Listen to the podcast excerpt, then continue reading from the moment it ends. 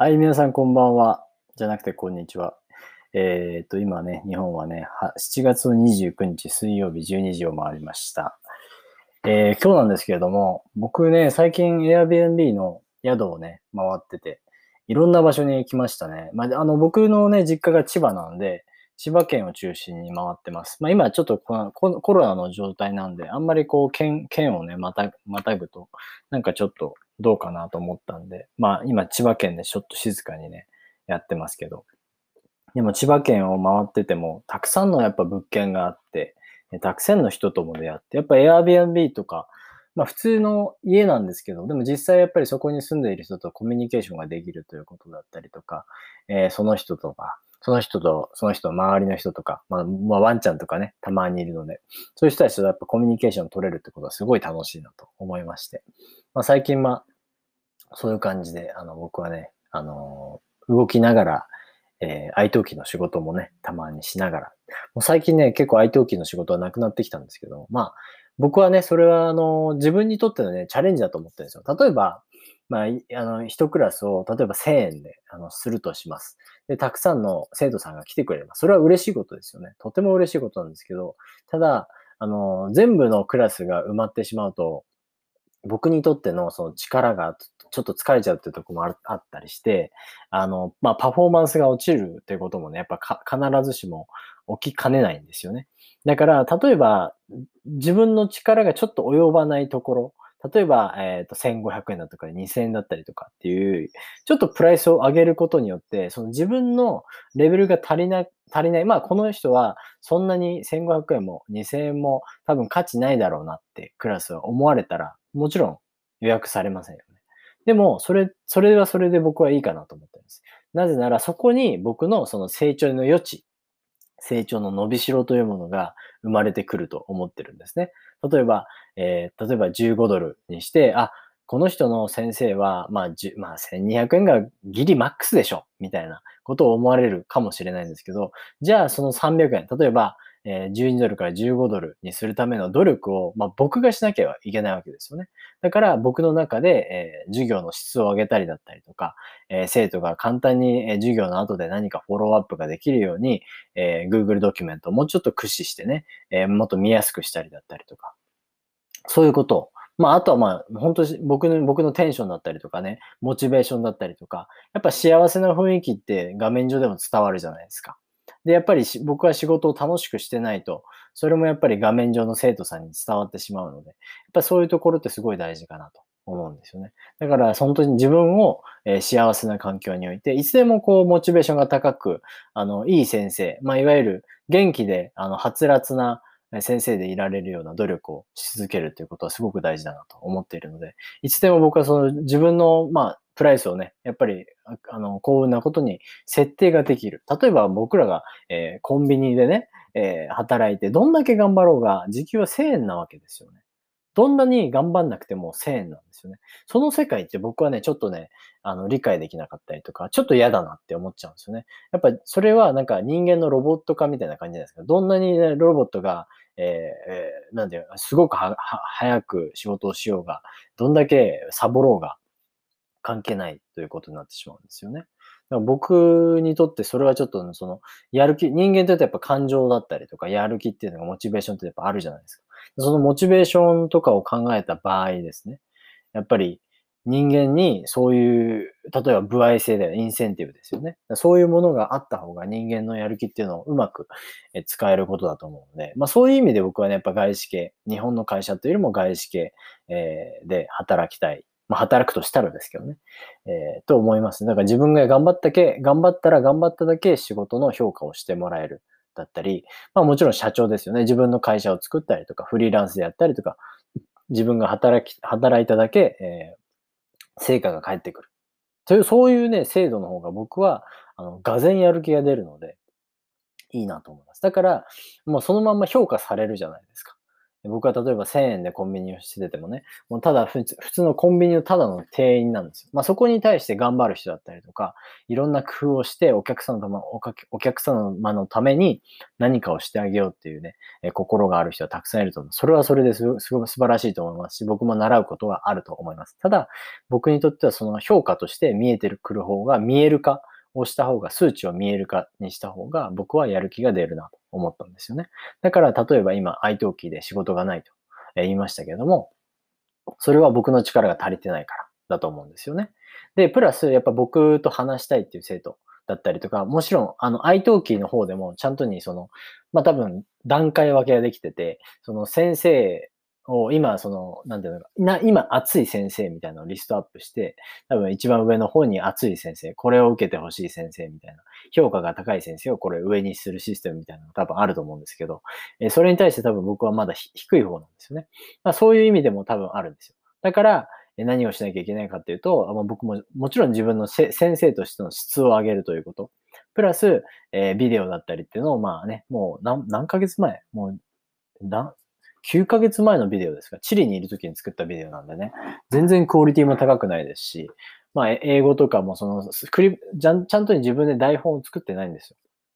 だからちゃんとに作った上で、あの、いろんな動画とかをね、混ぜてね、あの、自分なりの、えー、水木っていうその表現をね、えー、できたらなって思うんですよ。そういうことをこれからしたいなと思います。だから、その自分が設定したプライスに対して、あ、これじゃあ人が来ないんだな、じゃなくて、どうやって、どうやって自分を成長させることができたら、えー、その生徒さんが来てくれるのかっていうことを考えた方が、多分自分のモチベーションにもつながりますし、あ自分はまだ足りないんだなってことを知ることができるということがとても大事なことだと思います。によって人って成長していくと思うんですよね。だから自分が今いることところで多分過去心地が良かったりとか、満足しちゃうことって多分あると思うんですけど、やっぱり次のところ、次のところ、次のところって言ってると、やっぱ新しい世界が見えてくると思うんですよね。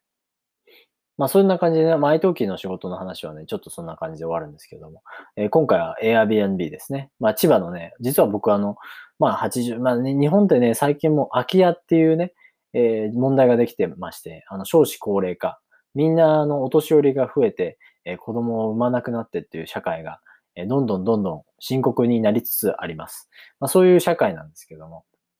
まあ、日本はね、もともとそういう問題を、まあ、世界で一番初めに、まあ、ぶち当たるだろうと言われている国でございます。だからまあフランスだったりとかオランダだったりだったり、まあ、そういう国も多分あると思うんですけど、でもまあ僕らもね、あのー、そういう問題があ最近すごい直面してるっていうことで、まあ田舎に行くといろんな家がもう廃墟になってるわけですよ。廃墟ってもうなんかもう使われないでデバステイリットみたいな、その、まあ、アバンドンみたいな感じですね。もうだから誰も使わないで、もう草とかがすごいブワーってなってる状態の家を廃墟と言います。誰ももう捨てられちゃった家みたいな。でも、その家を壊すのにもお金がかかるし、家を壊してそれを土地にする、ただの、えー、野原、ただのプレインエリアにすると、えそれがそれで、その家をの、家を壊すよりも、壊して、そこ、えー、家を残してそのまま廃墟にしておくよりも高くなってしまうんですよね。それはまあ日本の、その政府の、あの、問題なんですけどね。それはもう多分そこにと、そこの土地をするとやっぱあの、動物が出てきたりとかね、その人間が住めなくなるような場所になってしまうので、えー、多分そういうことで、あの、家はないよりはいいみたいな感じで廃墟があると思うんですけど、まあ、そういった廃墟がね、たくさんあるんですよ、とにかく、田舎には。でそういった廃墟で、あのまあ、おじいちゃんおばあちゃんがね、例えば今80歳とか90歳の方がたくさんいるんですよね。でそういう方たちが、あの、まあ、将来絶対起こることなんですけど、言いますけども、10年後、20年後、お亡くなりになります。で、亡くなった後ってどういう風になるのかって、やっぱりその家って誰も使うことができないかったらもったいないですよね。だからやっぱりその何か有効活用しようということで、えー、その家を使って、まあ Airbnb とか民泊とか人が泊まれるようにしたりとかっていうその活用方法っていうのは多分今すごい考えられてると思うんですよね。個人間でも国の間でも、えー、話されると思って、話さら、話せ、話せ、話せ、バカバカバカバカ、話せ、話されてると思うんですよね。だからまあ僕もね、そんな中の一人になりたいな。まあ実際僕はやっぱ田舎暮らしが好きですし、あの自分の家をね、もう、まあ自分、自分の家じゃなくてもいいけど、自分のやっぱりそういう、まあ、住処だったりとか、あの、本拠地みたいなものを持ちたいなと思っていたので、あの、そういう、そういった意味で、あの、今回 Airbnb の、あの、千葉のね、僕の、まあ、実家の周りの家をちょっと調べようということで、まあ、4つ、5つぐらいですかね、場所をどん、トントントンと回って、あの、来たんですけども。まあ、初めの一つ目とかはすごいいい人たちだったんですよね。なんでかっていうと、まあ、駅からちょっと遠いので、あの、送迎、送り迎えをしてもらったんですけども、あの、初めの方はですね。それで、まあ、車でお迎えに来てくれて、で、家に着いて、まあ、まあ、ツインベッドがあって、まあ、そこの家でね、あの、まあ、でもキッチンは使えなかったんで、あの、自由はそんなになかったんですけど、まあ、そんな感じで僕はあの、そこに泊まらせてもらってって、で、やっぱりキッチンが使えない分、プラス、あんまり周りに店がない分、自分がなどうにかしなきゃいけないっていう状態だったので、その家の人たちが、まあ、あの、ご飯を出してくれたんですよね。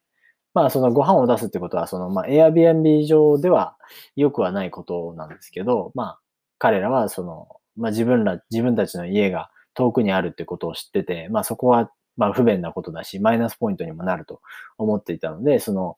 まあ、すごい食事をね、作ってくれたんですよね。だから朝昼晩、朝昼晩っていうふうに、まあ、初めの方は出してくれてて、すごい優しいなって思いましたね。で、まあ、コミュニケーションで言うと、やっぱり1階に彼らが住んでて、2階に僕が住んでいるので、あんまりこう挨拶をするかしないかといったら、まあそんなに会う機会がなかったんですね。まあお二人ともまあ71歳、72歳でお仕事をされている方だったので、忙しいとは思ったんですけどね。だから僕はあんまりこう、コミュニケーションする時間がなかったということはありました。でもね、まあそこには1週間ぐらいいましたかね。で、二つ目。二つ目の場所は、あのうんとね、まあそこから大体45分ぐらいですかね。すごい一軒、大きい一軒家で、あの、オーナーさんも一緒にいるんですけど、一応オーナーさんとはもう全然1階でいろんな部屋があるんですよね。そこのもう大きさはすごい、何人だもう1階で多分10人ぐらい一緒に泊まれるぐらいの大きさなんですよね。だから僕もね、わ、こんなところは素晴らしいなと思っていたんですけど、やっぱコミュニケーションでいうところはあんまりなかったんですよね。まあ家の中で、まあリビングルームがあって、そこでちょっとコミュニケーション、会話をするみたいな感じで、他はやっぱ自分の部屋があって、まあ今も自分の部屋はあるんですけど、そこでちょっとまあ自分の仕事をして、ネットフリックス見て、YouTube 見て勉強するみたいな、えー、感じでね、やってましたけど、なんか、自分の中でなんかちょっと腑に落ちないところがあって、これでいいのかななんて思っちゃったりとか、なんか、その、心を癒すためにもちろん旅行しているわけで、誰もね、ストレスをために旅行する人なんていないですよね。だから、自分の中では、その、なんか何かしら発見があればいいなと思って、何かしら自分がリラックスできればいいなと、そう思いながら旅行しているわけなんですけども、なんかね、なんとなくね、あの、まあ、散歩してたりとか、他の、その地域を、あの、散歩して、新しいところ行って歩いて、っていうのも楽しいんですけど、なんとなくね、本当にやりたいことをしていない感じがしてて、何か違うな、何か違うなって思っているわけですよ、自分の中で。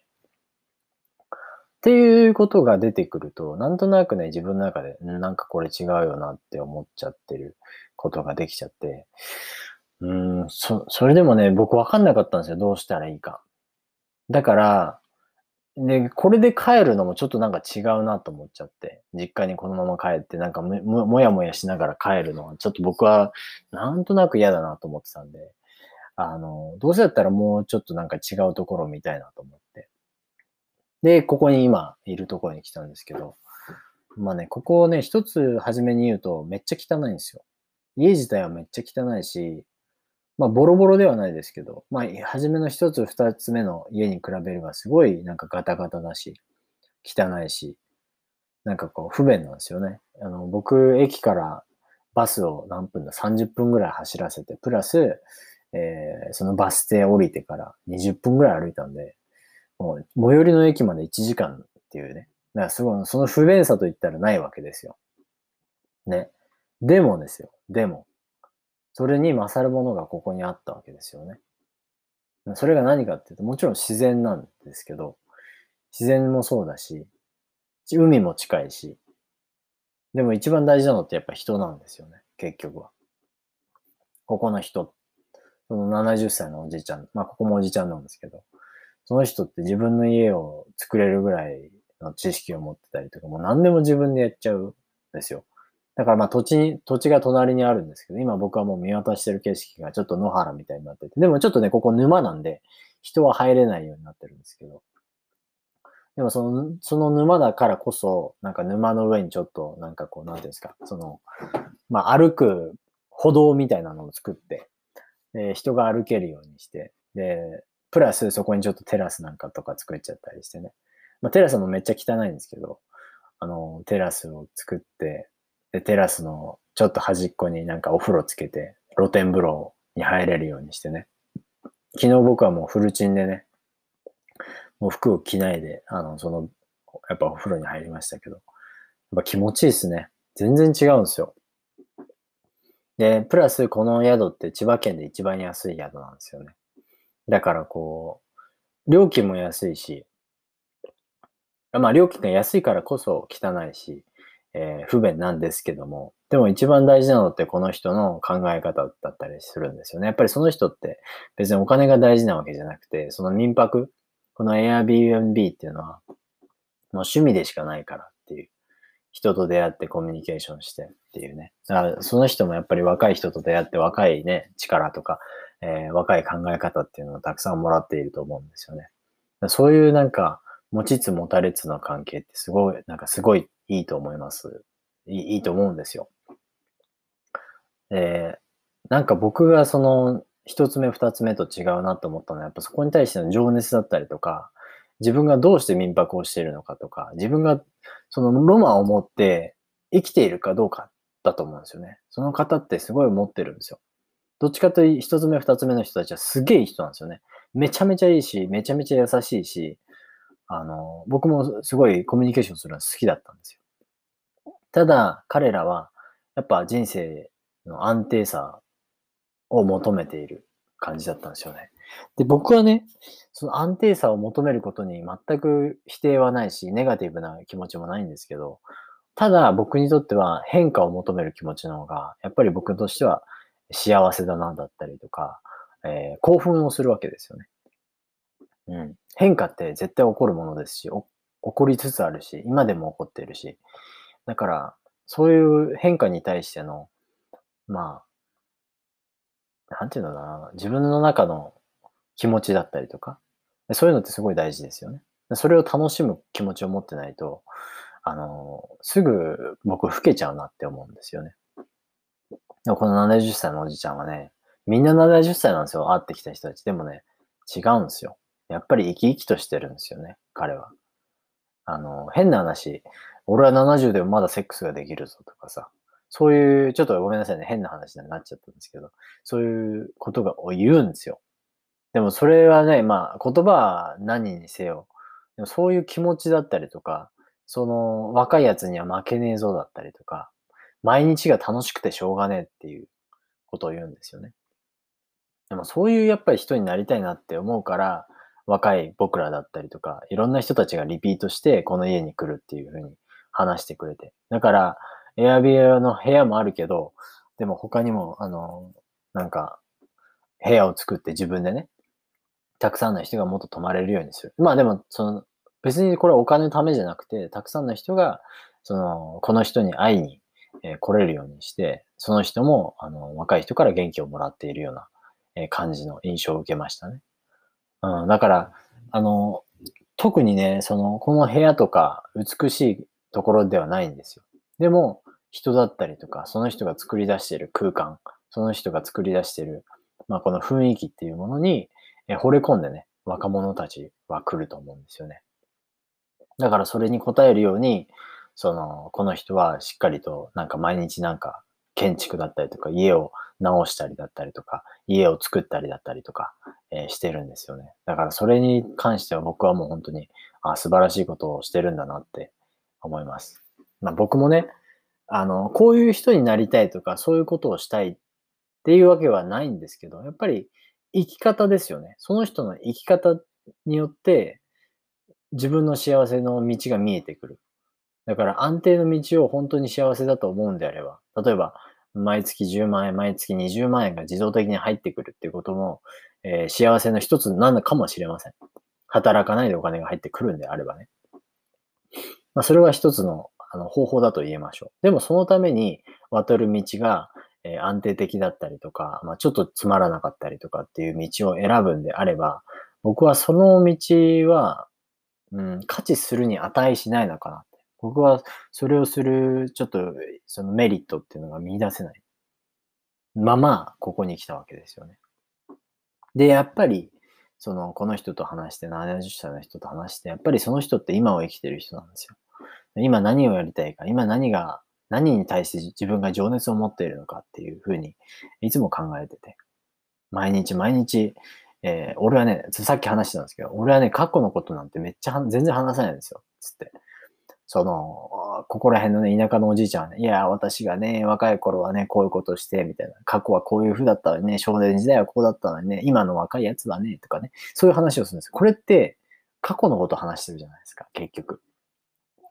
今を見てないし、未来も見えてないわけですよね。もう過去が楽しすぎて、今はなんか、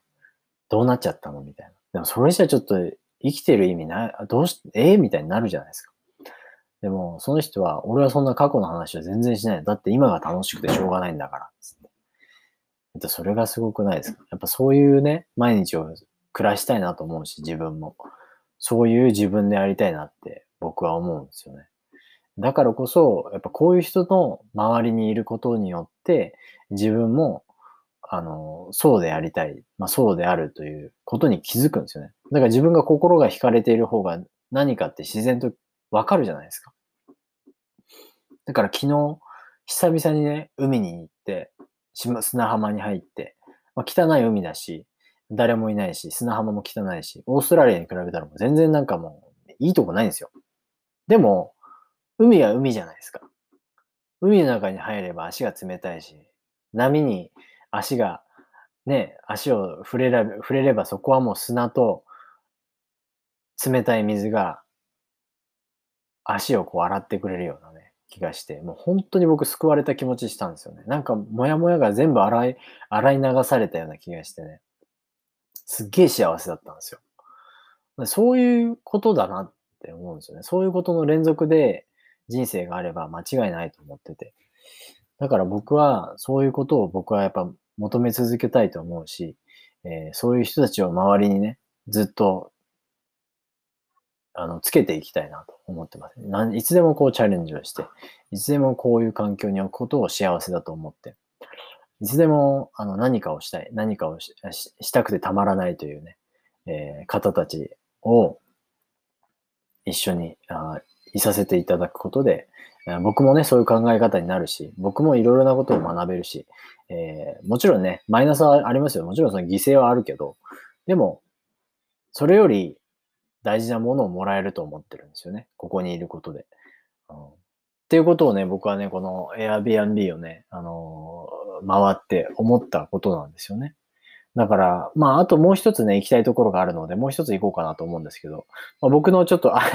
愛登記の仕事も現実的にね、なくなってきちゃって、やっぱお金っていう意味でもなかなかなくなってきちゃったんで、そろそろ、あの、ちょっと帰って、あの、静かに仕事もしなきゃいけないんですけど、でも、あの、そうですね。その、やっぱりいろいろなことを学ばせてもらったな、この旅でって、やっぱり思いますね。やっぱりその、海外で旅行するっていうのもいいですけど、やっぱり日本を旅行するっていうのもすごい気づきをもらえるし、たくさんの価値観の交換とかコミュニケーションができるから、これは楽しいなと思いましたね。うん、これからもね、あの、時間があれば、こういうことをしていきたいですし、まあ、自分がね、こうやって、その、アンカーじゃなくて、ごめんなさい、この Spotify だったりとか、いろいろな、その、ラジオで、えー、シェアすることができるときって、やっぱり自分が何かをシェアしたいときだったりとか、自分の心に余裕があったりするときだったりとか、自分が悩んでないときだったりとか、えー、ある意味自分の、自分が何か、えー、やり足りないなとか、何か物足りないなってときに、え、こういうことをするんですよね。だから YouTube とかも、これからね、もうちょっとずつね、あの、クリエイティブな感じでやっていきたいなと思うので、あの、ぜひね、皆さん、さすらい坊主っていう名前でやってるんで見てほしいんですけど、まだね、まだやってないですよ。まだ今ちょっと、あの、チャンネルは一時停止中ですけど、でもまあ、そんな感じでね、今日は、あのそういうことがあったよということでね。まあ、あの、一週間後はまた、多分実家にはもう多分戻っていると思うんですけど、まあちょっと、あの、もう少しね、様子を見て、え、自分が何をしたいかっていうのをね、しっかりと見極めていきたいなと思ってます。それでは皆さん、ありがとうございました。皆さんの一日が、えー、とてもとても幸せになりますように。チャオ。